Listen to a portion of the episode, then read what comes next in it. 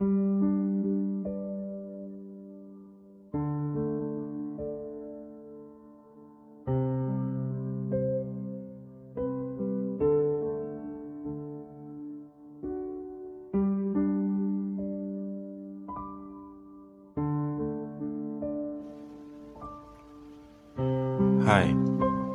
ini hanya tempat untuk mengungkapkan semua kegelisahan dalam renungan Atau sekedar berbagi cerita dan mendiskusikan tentang opini. Selamat datang di podcast In dengan saya Randy. Mari berbincang.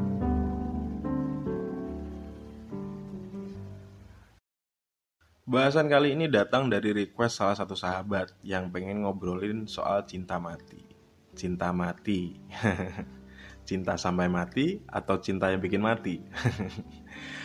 saya sempat ketemu beberapa artikel unik yang bahas soal cinta mati ini. Ya, coba saya kutip salah satunya ya.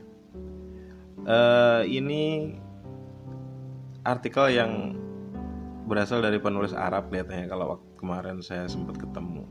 Ini adalah istilah ya aburni.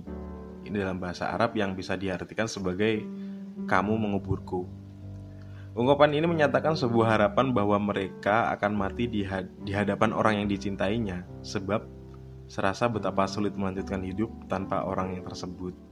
Sehingga yang menyatakan eh, kata ini, mereka merasa telah mati akibat niat kekasihnya yang akan pergi.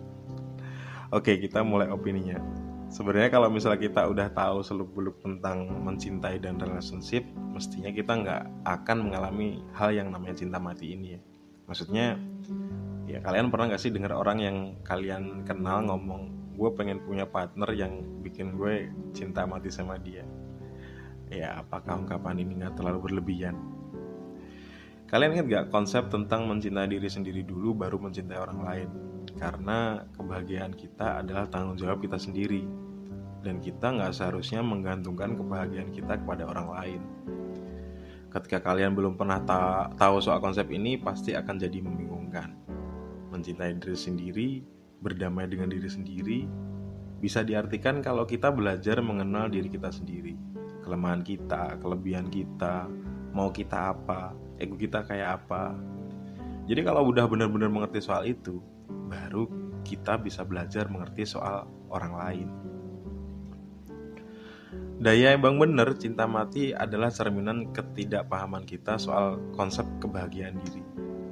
Sekali lagi, jangan sampai kita menggantungkan kebahagiaan kita kepada orang lain, apalagi membiarkan ketergantungan ini menjadi sangat berlebihan.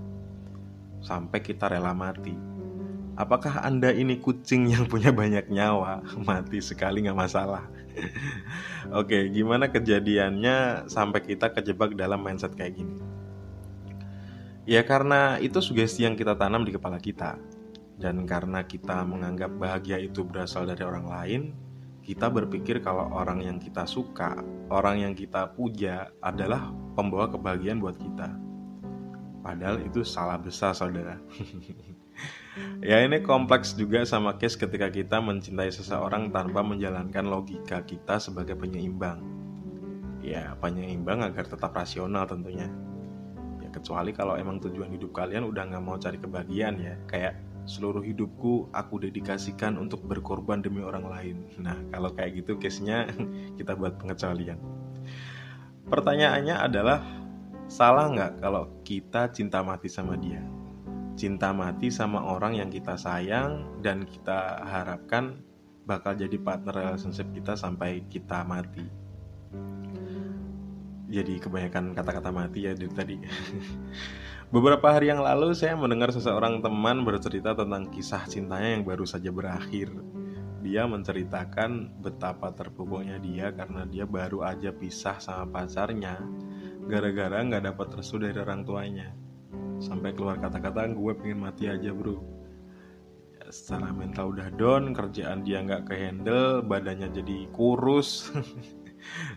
saya sampai nggak ngira bakal seperti ini efeknya dari case ini kita udah bisa ngeliat ketika kita bermindset keliru bisa bahaya juga efeknya gara-gara menggantungkan harapan kebahagiaan sama orang lain terus kita harus pisah akhirnya kita jadi drop bahkan sampai di titik terbawah ya memang nggak ada salahnya kasih rasa sayang yang besar buat orang lain, buat partner kita. Tapi apa ya? Ya sewajarnya, bukan berlebihan seperti ini. Segala sesuatu yang berlebihan bukannya nggak baik, bukannya bakal berakhir dengan kekecewaan dan kesakitan. Kesimpulannya adalah apa ya batasi istilah cinta mati ini hanya sampai di kata hiperbola aja Jangan sampai kita melakukan atau punya hal yang berlebih terhadap cinta.